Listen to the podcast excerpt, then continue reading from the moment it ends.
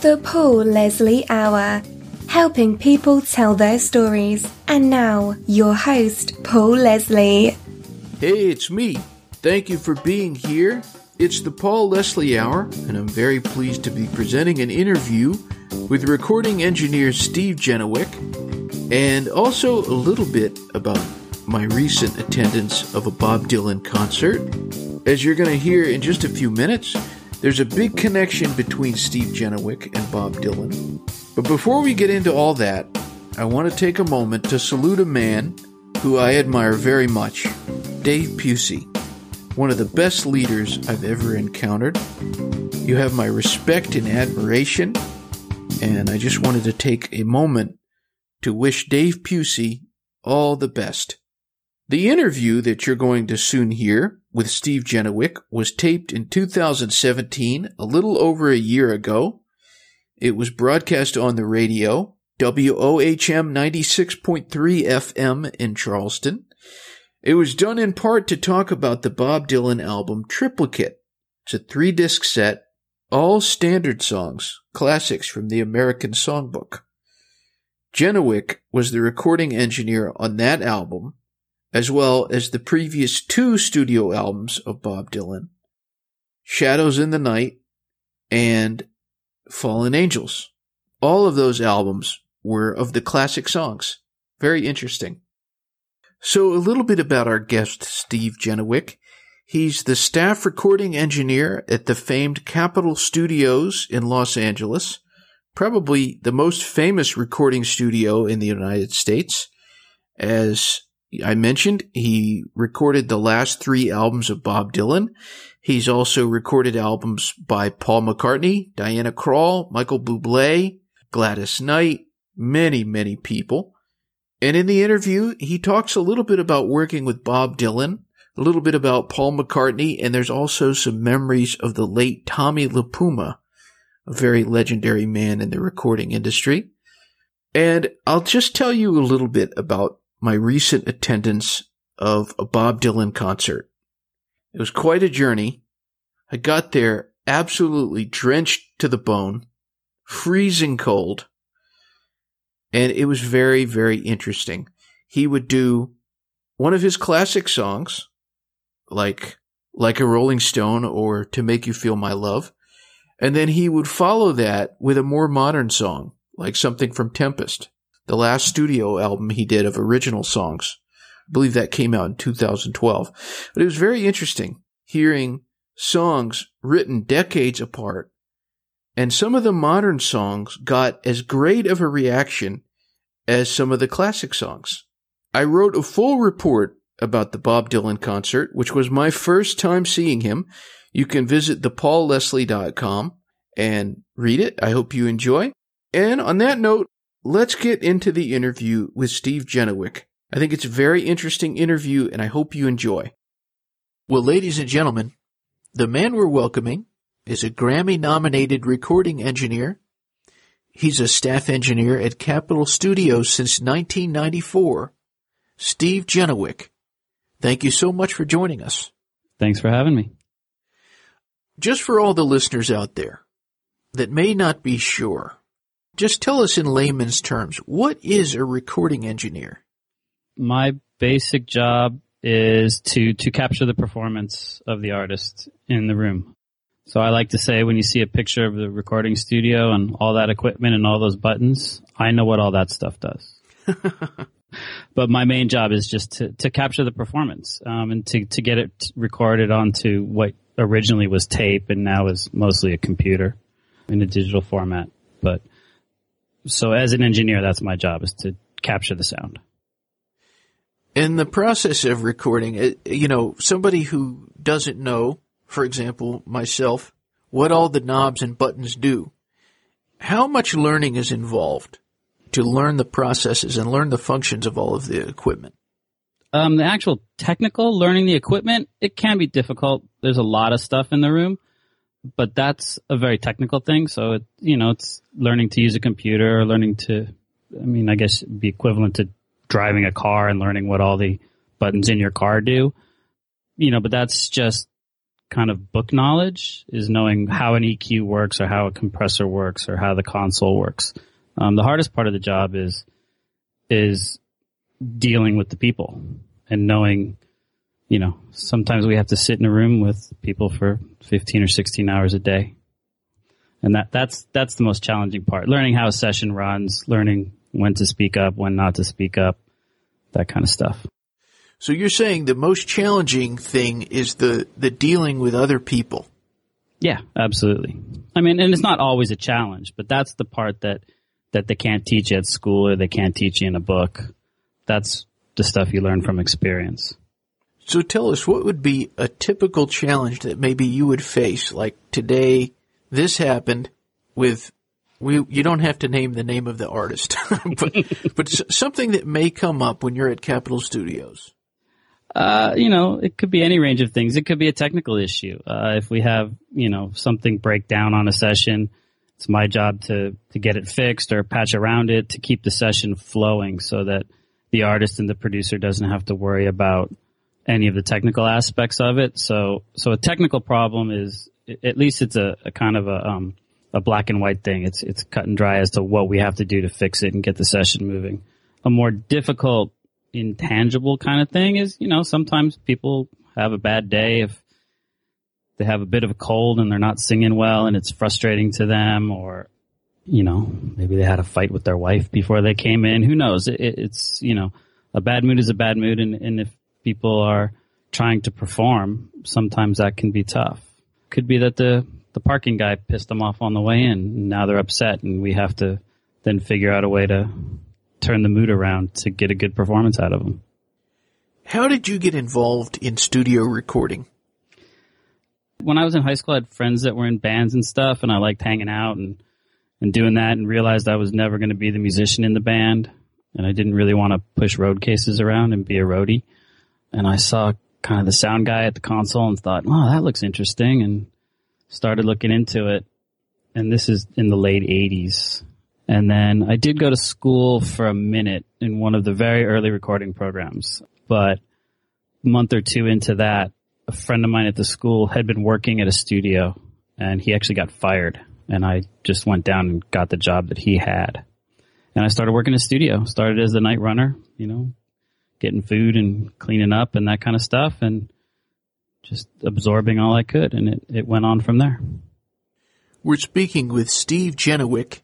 He's been a staff engineer at Capitol Studios since 1994. What is Capitol Studios like as a workplace?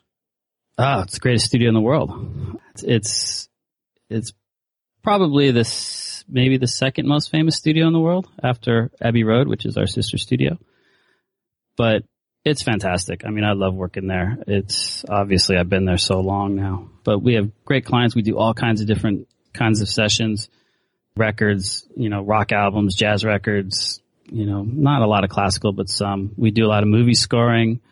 We do live performance stuff. So it's, it's really fun to get to work on a wide range of, of different kinds of projects. And in the 20 some years I've been there, I've worked with just about everybody I ever wanted to most of my heroes have come through the door, which is always fun. So in this wide range of types of recordings that you make, across the board, what would you say makes for a quality recording? If you're talking about the technical recording, it's the musicians in the room, you know, how well they play, how, how good their instruments sound, and then the equipment we have, the high quality equipment, from an artistic point of view, it's all about the song and the performance. You know, if it's a bad song, it's a bad song. There's nothing I can do to make it sound good. Sometimes I can get a really good recording of a bad song, but still a bad song. On the other side, speaking of great songs, this is the third release from Bob Dylan where he's interpreting these old songs and they're great songs. You mentioned that you've met pretty much everybody and have gotten to work with pretty much everybody that you could possibly dream of. How did you meet Bob Dylan? Tell us about the circumstances of that. I work with a, an engineer, a very famous engineer named Al Schmitt, and Bob's manager had contacted Al and said, Bob wants to make this record. He wants to do kind of standards. And would you do it? And Al jumped at the chance. So naturally, I was uh, immediately involved in that. Al came in one day and said, Hey, we're going to do a record with Bob Dylan. Said, wow, that sounds great. Okay. Um, we kind of went over the parameters of how Bob wanted to do it. He was very specific about he wanted to do it all live, everybody in the same room, no overdubs. So just performance. We didn't even, they didn't even use headphones. So, you know, Al and I went through our normal process. We found out what the instrumentation was going to be and, and we, uh, got our setup together and put all our ducks in a row technically and first day came and, and actually the first day was supposed to be a it was supposed to be a setup day. The band was going to show up and we were just going to kind of get them seated and situated and get all our mics set up and and kind of get everything checked out for Bob to come in the next day and start recording and lo and behold Bob showed up on the setup day. So I think we were recording within about an hour, which was fun he doesn't mess around. He just kind of wants to go. So he just comes in and says hi and we start recording. And this is Bob Dylan's third album of classic American songs, standards from the American Songbook. If you could speculate, what do you suppose it is that is inspiring him to go this direction? you know, it's all speculation. Didn't really talk about it. But I think he's he's just he's probably always been a fan of the songs would be my guess. And i think just exploring the songs themselves and the structure of them and how they were written and and all that kind of stuff i think it just piqued an interest in him and he wanted to do it. You know it, it's it's hard to say. Bob's a very private guy. So you know we didn't get into too much of the backstory about why we were doing it but it was fun to do so you found him to be kind of distant in a way. I wouldn't say distant. I would say private. I mean, once once he gets to know you and and you're in the room, he's he's a very nice guy. He's very funny. He talks. There's you know, it's not like he sits in a corner and does nothing. He he's just a regular guy. I think he just doesn't like all his entire life being led in the public eye. Yeah. Well, are there particular tracks from this recent one, Triplicate, that to you stood out? Hmm. Let me look. I actually have a copy of it right here. On CD one, That Old Feeling. I always liked that one. Uh, These Foolish Things was great. You know, the, the, all, all the songs are, they're such great songs. It's hard to pick just one or, or two. I wouldn't say anything stands out as far as like something that happened in the studio or anything like that, but they're all just such great songs. It's it's hard to pick one. How long did it take to record these songs? It's it's quite a lot of songs, thirty in all. Yeah, I think we were in for about five weeks total. Um, maybe maybe three weeks recording and a couple weeks of mixing. Maybe four weeks recording and a couple weeks mixing. And a lot of the mixes actually were we ended up not using the mixes. We ended up using Al's live mixes from the session. You know, the, the number of artists, if anyone wants to go on your website, stevegenewick.com, very iconic artists that you've worked with. Bob Dylan, as we've been talking about, also Paul McCartney. There's just so many. The late Al Jarreau. Is it intimidating at all when you work with these artistic giants? I think I've been doing it so long now with so many kind of big artists that I very rarely get starstruck anymore. I mean, the first time Paul McCartney walks in the room and, you know, says, hi, I'm Paul, that's a little intimidating. You know, anytime there's a, a Beatle around, we like to say it's, it's a little, everybody's a little more on edge. Yeah. When you meet these people, it, it's great. And there's that, that first moment of, oh my God, there he is. That's the guy. And then Mm, usually they make you feel very at home. You know, with Paul, he walks up, he says, Hi, I'm Paul. Thanks for being here. You know, this is going to be great. And within a couple minutes, we're just working. Once we get down to it, they have a job to do. I have a job to do. Everybody's there to, to get a record made. So we just kind of get to it. So, you know, I don't know that I get intimidated by anybody, but it's pretty cool. Once in a while, you know, you push the mic up and Paul McCartney's voice comes out of the speaker and he's standing on the other side of the glass singing. It's, it's pretty cool. Would you say that's one of the more rewarding things about your job or those moments like that? Oh, absolutely. That's what it's for. When, you know, somebody counts it off and suddenly you hear the magic happening and you know that that's going to be the great take. You know, there's nothing like that. Makes the hairs on your arm stand up. If you look at the albums you've worked, you've worked on, there are so many of them that are artists that are interpreting the American songbook. Mm-hmm. Why do you think that that is? Is it because of Capitol Studios?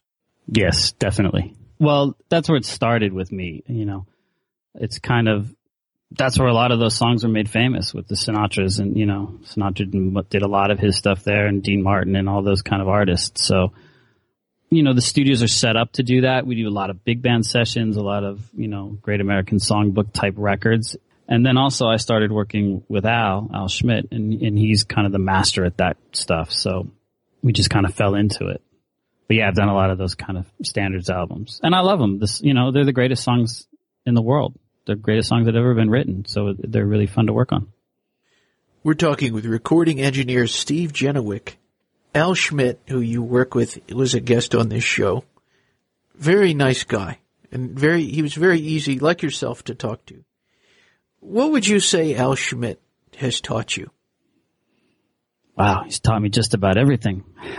um, from a technical side, he taught me a different way of recording than I had kind of started off with. He does not use a lot of a lot of the equipment in the room. Um, we, he uses great microphones and really good mic preamps, but we very rarely use EQ and compression.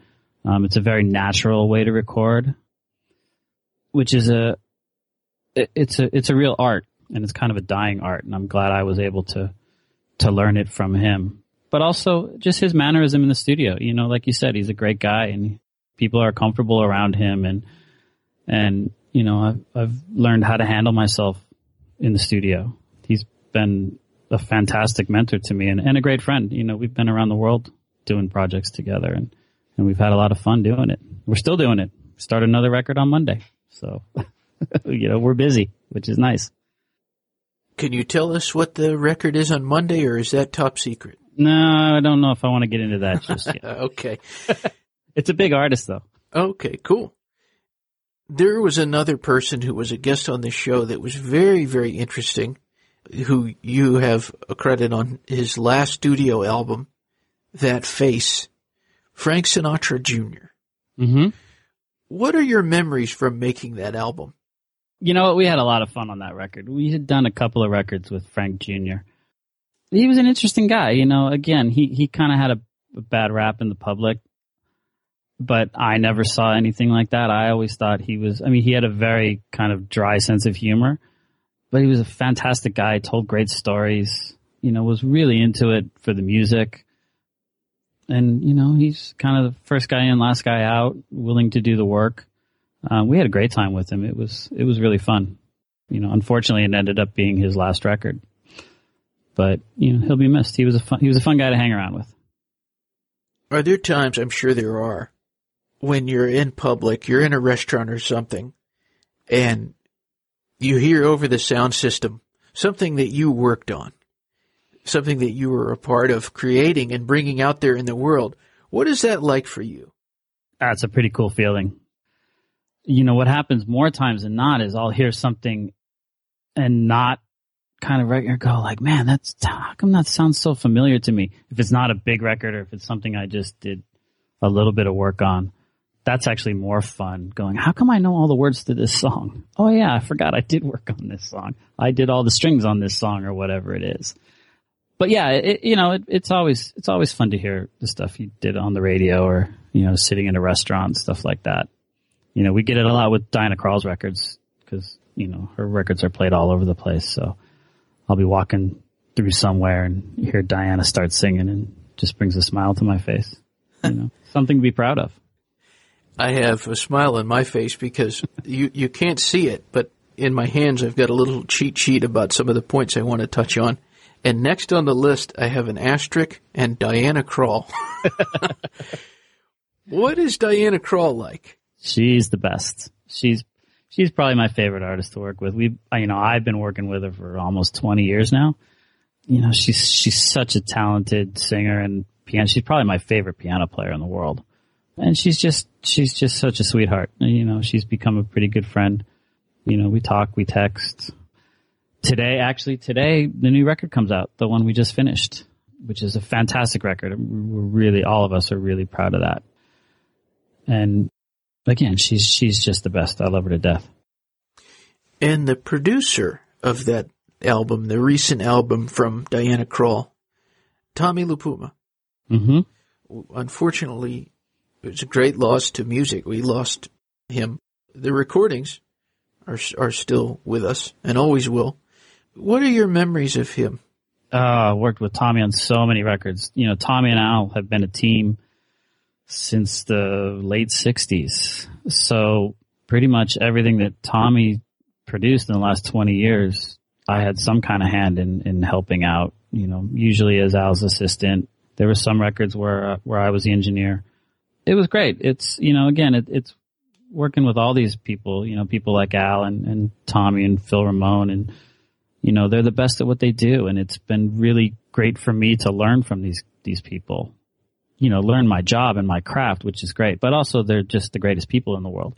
You know, Tommy and I spent days sitting in rooms editing vocals and, you know, editing songs and mixing and that kind of stuff. So, you know, he was a great hang. He, he was, you know, he was so smart, knew, you know, he's a big art collector. So we could talk about art. We could talk about food. He was a big wine, wine guy. You know, it wasn't all about music, but, and, you know, just fun. I, you know, you look, when Tommy passed a month or two ago, there was a lot of stuff on Facebook and whatnot. And I went back looking through some pictures and stuff and, and the thing I noticed is that in almost every single picture, everybody laughing or mm. smiling. We were always having a good time. So, and that was, that was part of his thing is to, to make everybody comfortable and, and, you know, even though sometimes making a record can be a lot of work, it still should be fun. Um, so yeah, it was, it was a great loss. He's, he's going to be missed. In any kind of work, no matter what it is, if you can enjoy the company of the people you're with, it just makes such a huge difference. Absolutely. Yeah. Al's line is, you know, we lie to our wives every day when we say we're going to work. That's great. When you ask songwriters, what is your favorite song? You, it's almost impossible to get an answer because they always say they're like my children.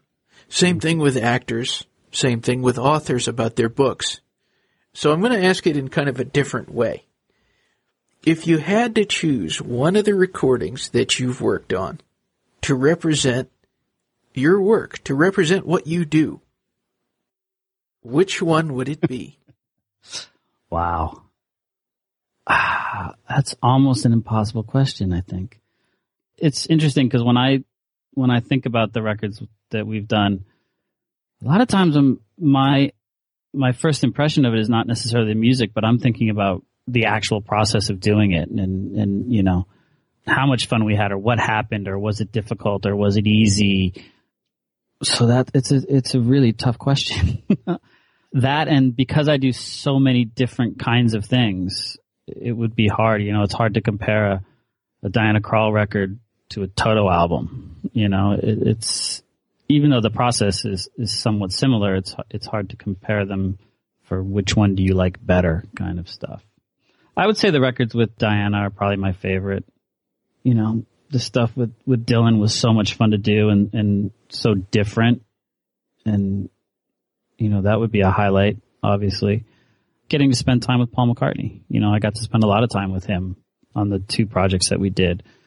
So again, for me, it's more about what happened while we were making the record as opposed to the actual music that you hear on it. Music's always good when you're talking about artists like that. Again, you've just recorded with just the absolute legends in music from Bob Dylan, Tony Bennett, Barry Manilow, Paul McCartney, Gladys Knight, Peggy Lee. I mean, we could just go on and on. Jackson Browne.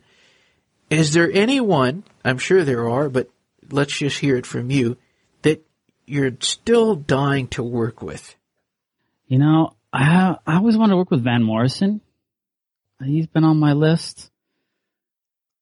Other than that, you know, I've pretty much hit the highlights on the list. I think of people that are still around. You know, there's there's there's some people I wish I had worked with. I wish I didn't get to do the last Sinatra record.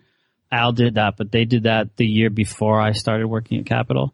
So I would have loved to have worked with Sinatra, but I missed out on that. Other than that, you know, I mean, there's always great artists coming along that, that you'd love to work with, but of the kind of iconic people, you know, the one I always say is Van Morrison. I don't, you know, I've just always been a big fan of his. Everybody else has kind of come through already. You know, we like to say if you hang out at Capitol long enough, everybody shows up. what is your favorite sound? My favorite sound? Yeah. Like musically or just in general? In the whole wide world. I love the sound of babies laughing. Oh, there's nothing like it. That gut busting laugh that a little baby can make. That that's my favorite sound. What is the best thing about being Steve Genewick? Ah, the best thing? Yeah. You know, life is pretty good. I have a job I really like. I get to work with great people. I have a great family at home. I have three kids and a great wife and I get to come home and, and hang out with them. You know, I live in a great part of the country. It's sunny most of the time and you know, I gotta say I don't have a lot of complaints. You know, you always want more. I always want more work and more work, more money, that kind of stuff. But, but I, I gotta say I, I'm not, I don't have a lot to complain about. Hmm. I'm going to kind of leave it up to you, the last question. Keep it very open ended. There's all different types of people listening in, from people who are just strictly fans of music to people who are into recording, all different types. What would you say in closing to anyone who's tuned in? You know, for us, it's all about the music. I grew up as a music fan. I think everybody I work with is a music fan. Even these artists, you know, you talk to, to guys like McCartney or, you know, Elton John's the first one to go out. You know, every Friday when the new records come out, he wants them all. He wants to listen to them. Be a fan of the music. It's such a powerful thing it can, it's emotional. That's what we're trying to convey when we make a record is, is that emotion. But, you know, a song can bring you back to your grade school days or your high school days. It can remind you of, you know, your first girlfriend or your last girlfriend or the day you got married or the day your kid was born. It's a pretty powerful thing, what music can do. So be a fan. And, you know, there's a lot of great music out there. Even if it's stuff you don't think you'll like, maybe you will anyone out there, if they want to find out more, I would invite them to visit the website. It's stevegenewick.com, G-E-N-E-W-I-C-K, stevegenewick.com. Thank you very much for giving us this insight into what you do. No, thank you. It's my pleasure. You bring a lot of smiles into the world. Good. That's the, that's the idea. thank you very much. Thank you. Have a good one. Thanks a lot. Thank you for listening to the Paul Leslie Hour. If you enjoy these interviews, please consider rating, reviewing, and subscribing to the podcast. You can help us by listening on the free Radio Public app. The show can also be found on iTunes, Stitcher, Player FM, or Overcast. For more information, visit thepaulleslie.com or follow on Twitter, Instagram, or Facebook, all at The Paul Leslie. The Paul Leslie Hour theme song is performed and composed by Jeff Pike. Outro music is performed and composed by John Goodwin. See you next time on The Paul Leslie Hour.